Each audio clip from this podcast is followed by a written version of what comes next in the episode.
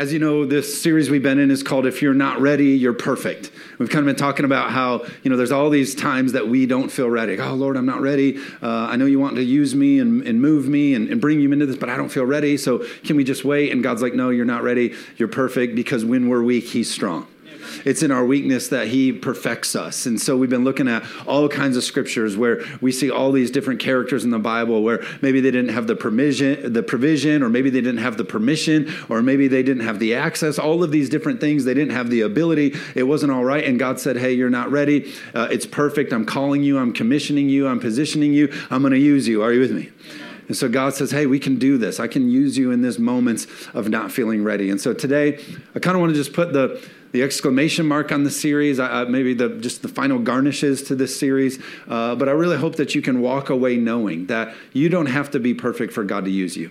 You don't have to have everything put together. You know, there's so many people that come to church and they go, uh, you know, I, I, would love to come to church, but I got to get these things cleaned up first. Or I would love for God to use me, but I got this and I got this. And God's like, I know, but I still want to use you. And I got a great plan for you. We've been saying that you were created on purpose for a purpose, and that's for everybody.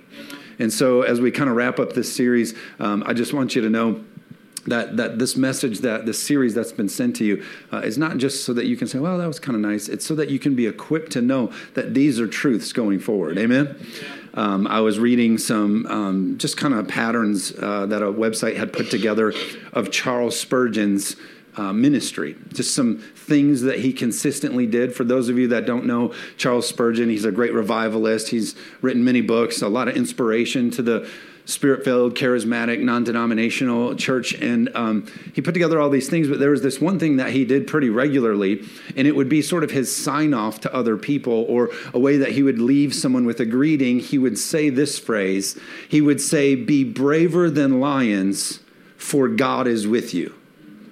You need to remember something. Oh, I, I, don't feel ready. Oh, I, I feel weak. Oh, I don't feel in good position to be able to do this. I don't feel. And he would want people to walk away knowing, hey, you can be braver than lions. Why? Because God is with you. Amen. God is in you. We have King of Kings and Lord of Lords. We have the author and the finisher. You know that there's nothing in the middle that's going to surprise God. Yeah. You know, He's not going to turn on the news and go, oh, they did what? Oh.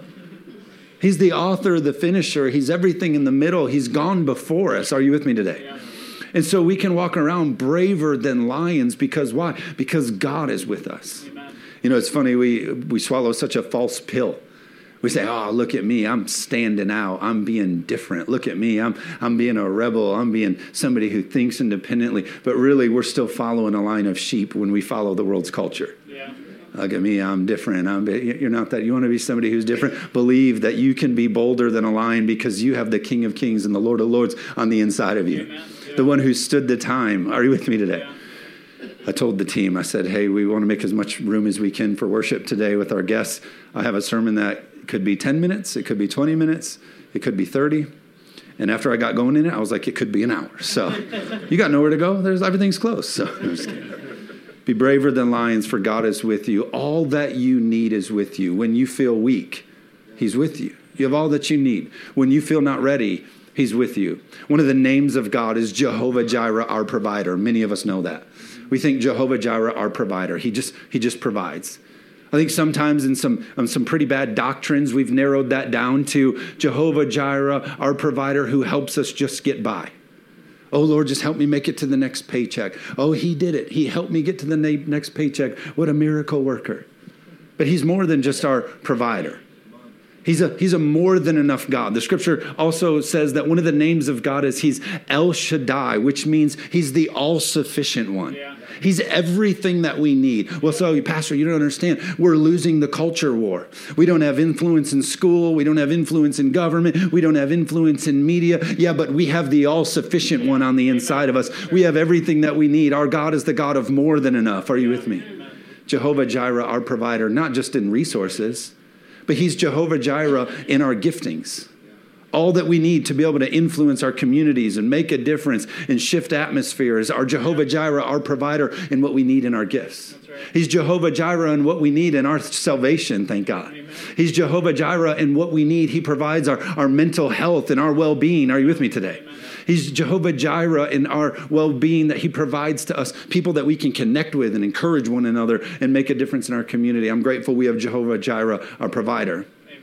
But we also have El Shaddai, who is the all sufficient one, and He's the God who's more than enough.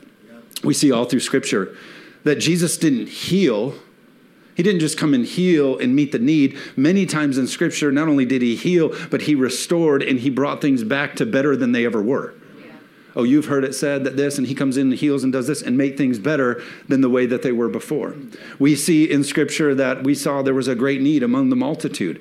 They, they needed a meal. And so the Scripture says, hey, we got some fish and we got some loaves. But what did God want us to see in this message? That not only was he the provider, but he was all sufficient one, and he's the God of more than enough. Yeah. So the Scripture says, not only did everybody get their meal that they needed through the miracle, there was also leftover. Amen. I thought about the way that he says that when we trust him, when we trust him in our lives, when we sacrifice, when we take up our cross and live sacrificial lives, the scripture says it gives God the ability to throw open the windows of heaven and do what? Blessings that are pressed down, shaken together, and running over. Why? Because we have the all sufficient one on the inside of us, Amen. the one who's the God who is more than enough. And we got to walk like that. That's why Spurgeon said, Be braver than lions. Why? Because you, as we just sang, we have the champion who's with us the undefeated one is going with us. We co labor with God. And let me tell you something, his record is perfect. Amen. And so, even in our weakness, and even when we feel like we're not ready, we have to understand that we have this El Shaddai. We have this thing that we can be confident in. It ought to produce confidence and boldness and passion as Christ followers. Yesterday, I had a hard day because I watched the Michigan game, and I'm a Michigan fan and uh, my son is seven, and um, we're kind of going through sports, and he's learning the, the, the dramatics and the emotions of being a sports fan. And uh, there was a point in the game yesterday where I had to break the news to him, "Hey, bud, um, we're gonna lose." Uh, there's like two minutes left, and they're going to get the ball, and, and they're going to be able to spend all of those two minutes, and we're going to lose. And he was like, But dad, if we lose, then next week, Ohio State it doesn't matter. We're not going to be able to win. He's putting all the things together. And, and as much as I'm like, oh, bud, I know your pain, I'm also proud as a dad. Yeah, like, oh, yeah, he, he's, he's adding up all the pain here. And, and so he's like, but, but dad, but if this and this and this, and we're going to lose. And then miraculously, and can I tell you, undeservedly, Michigan got the ball back with time on the clock. And so my son has watched all these games with me, and he likes to look up stats, and he likes for me to tell him about these different players. And we have a player called uh, named Jake Moody. How many are grateful for Jake Moody today? I am. Uh, but he's our field goal kicker. He kicks the field goals, and he has the most field goals out of any Michigan kicker in its history.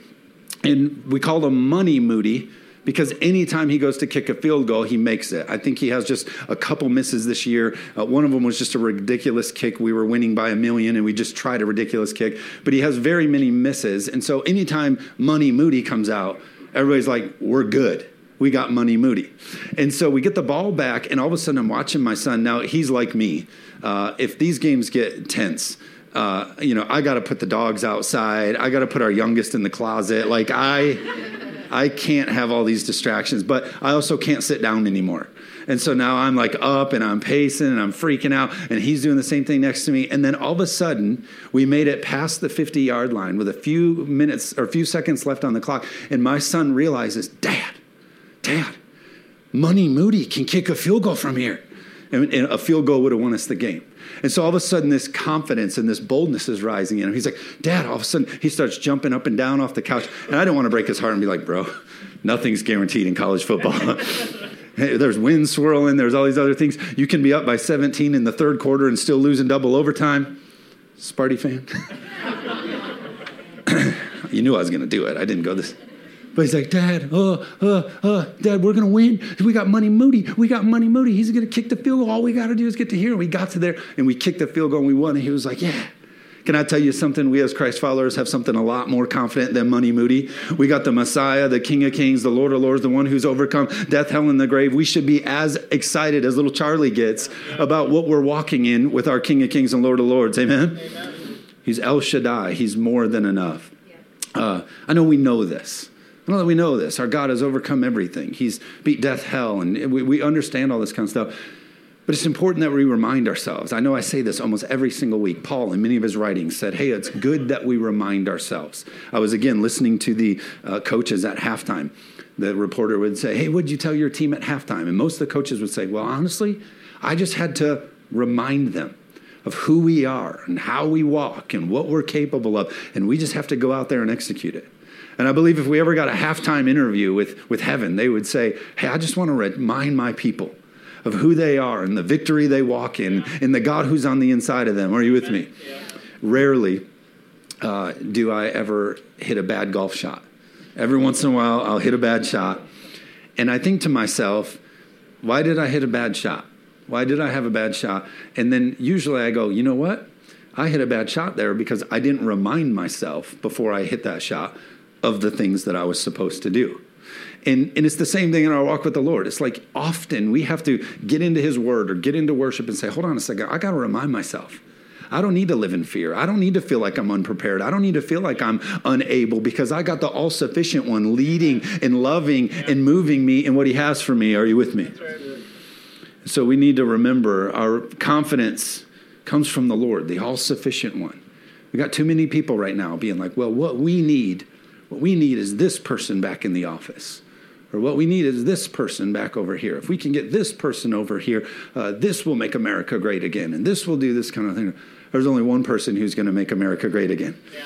And it's when we understand and we recognize the God on the inside of us, the all sufficient yeah. one, is using us and building in us.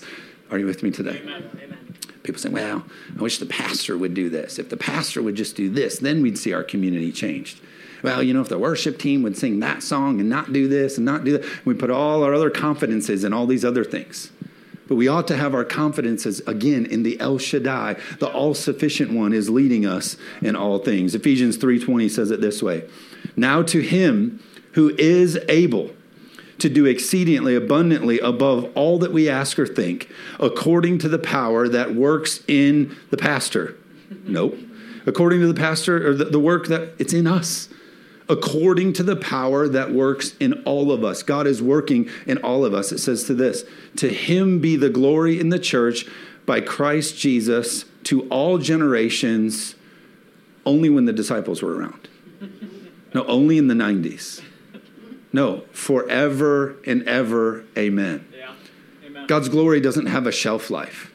Well, no, Pastor, you don't understand. Uh, if, if, if this happens in culture and that, haven't you heard this? And didn't you know this is going to try to happen? His glory is being manifested through the church, through a work in us. How long? Forever and ever. Amen. Amen. There is no doctrine of defeat for the body of Christ. Are you with me today?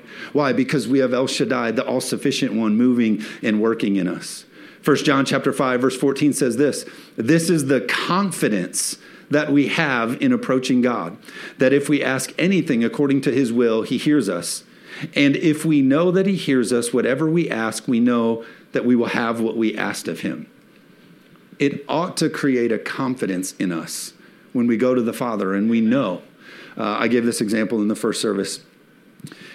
If you're confident about something, if you're confident about your skill or your ability or something that you walk in, uh, it creates a passion. It creates a zeal in you. You, if you're confident about something, you walk in sort of with some swagger, right? Like I can handle this. I can do this kind of thing.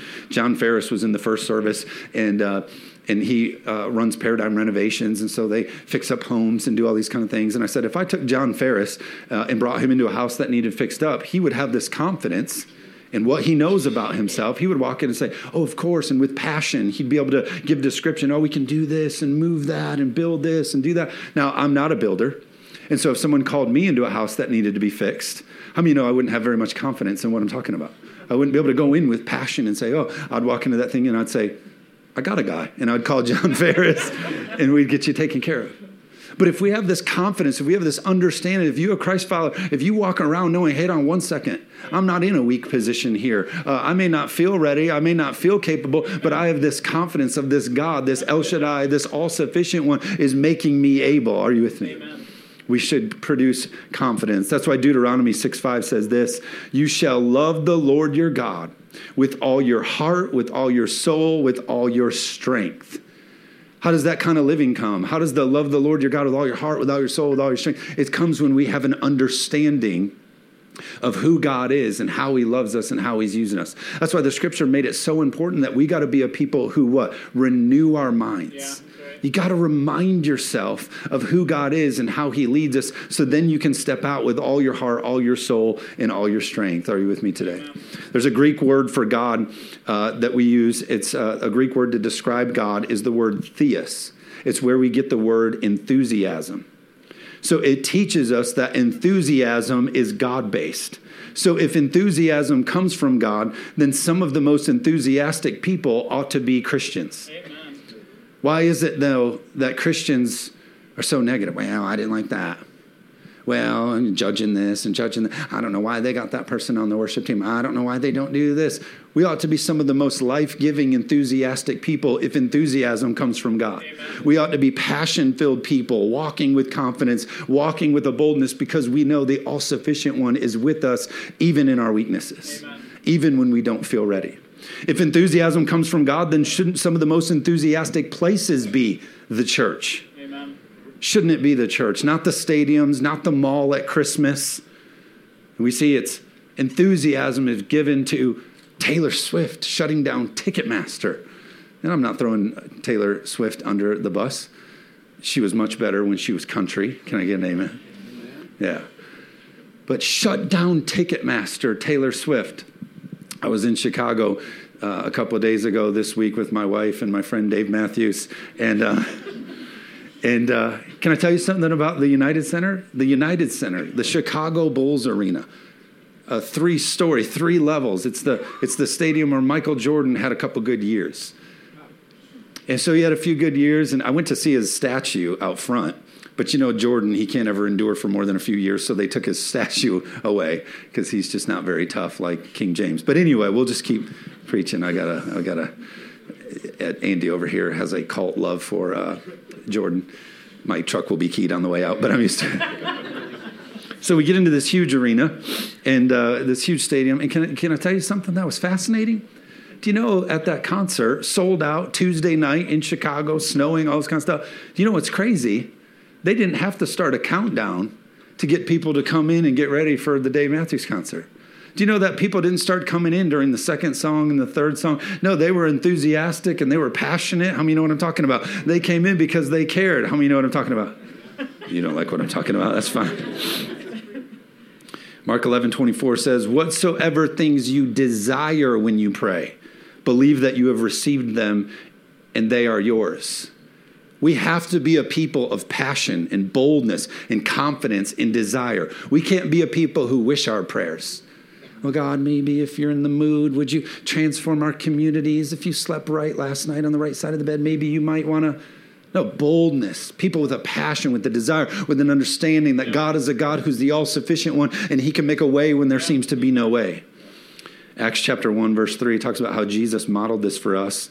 It said that after his passion, he showed himself alive with many infallible proofs. His passion was the cross, it was his suffering, it was the, the sacrifice that he made for each and every one of us. After that passion, that boldness, that desire, that thing that he did on our behalf, it said that he showed himself alive with many fa- infallible proofs, meaning many miracles. I, I put it down like this uh, after his passion, power was released. Yeah. He showed himself alive. How did it happen? After his passion. We're over here and we go, Oh Lord, it's our passion that you transform our communities. Lord, we want to see your kingdom come here on earth, but I really need you to do that between 10:45 and noon because that's about all I got for you. Where's our passion? Where's our boldness? Where's our commitment? Where's our dedication? Lord, will you transform our communities? God, we want to see you make a difference in this culture, but I'm going to need to be able to not serve through the entire summer because, you know, I got to enjoy my summer. This is for service, first service, not you guys. I should have taken it out of my notes. Passion's not meant to be bound. We're, the body of Christ is not supposed to be held down and lethargic. Scripture says about Jesus when he rose up from the grave, how many know he took his grave clothes off? Yeah. He folded them in such a way that he made the statement of like, these things no longer bound Amen. me, bind me. What did he say to Lazarus? He says to Lazarus, they said to the people with him, he said, hey, hey, hey, loose that man. Take those things that are holding him down. Yeah. Take those things off. The body of Christ is not meant to be bound. We see this guy, Elijah. of course, a great man, one of the great Bible uh, leaders and, and people that God used. But Elijah, the scripture says he, he's so righteous and the Lord has such a heart for him that he literally didn't die. He was taken in a tornado of fire up to heaven. We know that he at one point prayed, as a prophet, he prayed uh, for there to be no rain, and it didn't rain for three and a half years. We also know that at one point in his story, he raised a dead boy uh, up to life. Many miracles in his life. What's amazing about him is we don't know specific lineage. We can't go, oh, he was a guy that was able to do all these kind of things because he went to Zeeland Christian School and he did this and he did that. We, we don't know any of these things. But what we did hear about his life in James chapter 5 was it said that Elijah was a man of like passion. Yeah. A man of like passion. We always say, "Oh, I wish we could see the miracles of Elijah. I wish we could see that on." And I wonder if heaven's going like, "Oh, I wish I could see the passion of Elijah in my church, Good. the desire, the confidence, the boldness." We say, "Oh, I wish we could see the the power," and, and heaven's saying, "I wish we could see the passion." I'll close with this. There's an incredible story in Mark chapter 5. Many of you know it. It's the story of the woman with an issue of blood. She has this infirmity that's been haunting her, tormenting her for 12 years. She's tried everything. She's gone to the doctors. She's researched online. She went to Peasley Chiropractic. They unsurprisingly couldn't help her. We, we, we put her on pink drink, and the pink drink didn't help anything. She's tried everything that she could. Tried everything that she could, but she was still dealing with this. But she heard that Jesus of Nazareth was coming through. She heard that he would be in town, and she said, I wonder what would happen if, with passion, I pursued the Messiah. I went after the King of Kings and Lord of Lords. Now, I know culture would say, You're insane. You're one of those crazy people. As a matter of fact, as someone with this issue, she would have been considered unclean. She wasn't even supposed to be around the people or around the crowds. And scripture says that there's crowds pressing all around Jesus, meaning people are touching him constantly.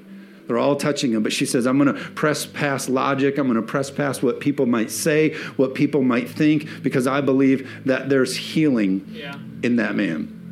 So the scripture says that she presses her way through the crowd, and with passion, she touched him for her healing. And Jesus stops everybody and goes, Whoa. He says, I just felt power leave my body. And they're like, Jesus, a whole bunch of people have been touching you. He's like, No, somebody touched me with passion. Somebody touched me knowing that I'm the all sufficient one and everything that that person needs is in me. How many know what I'm talking about today? And she was healed power followed passion. We need to be a people that even when we don't feel ready, even when we feel weak, even when we feel like we're at disadvantage, we trust in an all sufficient one. Can I get an amen today? Amen. So I told you about Elijah. Well, the next person under him was Elisha. And Elisha's desire, because he prayed with someone with desire, he understood desire. So his desire was to have a double portion of the same anointing and miracles that Elijah had. The scripture says that it was granted to him. But at the end of his life, he was one miracle short of all of the miracles of Elijah. So some people go, he didn't get it. He died. He was one miracle short. Now, at that time, if there would be a war or something going on and someone would die, uh, instead of a proper burial, you would get thrown into a cave. Well, Elijah was someone who was thrown into this cave. And later, there was a battle in that area. And so some of the soldiers were taken and just tossed into that cave as well. Well, the scripture teaches us that one of those soldiers' bodies touched the bones of Elisha and came back to life. Why? Because even when things look dead, if you did something with passion, power can be released. Amen. It looks dead. I don't know how it's going to happen. Looks like we came up short on this one. But God honors passion. God honors boldness. God honors confidence when we trust in the one who is the all sufficient one. Can I get an amen today? Jacob said, I wrestle with God. I'm going to wrestle with you. I'm going to wrestle with you until you bless me. He wrestled with passion. He wrestled with a boldness and a confidence that he knows that if he just endures, God will bring about the blessing. Amen. Even when we feel weak, even when we feel at disadvantage, God can do it. Amen? Amen? That's why the scripture tells us, Blessed are those who hunger and thirst, for they shall be filled. It's the promise of being a passionate people is that God meets that need. Amen? Amen? Let me pray for you. God, we love you so much. We're so grateful for how you lead us and how you love us. Lord, I pray that all of these words, God, I pray that they go into activation in our lives. Lord, we we don't consume your word just for inspiration, but God, we we dive into who you are, Lord, with conviction because we desire transformation better than inspiration. And so, God, I pray that you help us live this. I thank you for it in Jesus' name. Amen.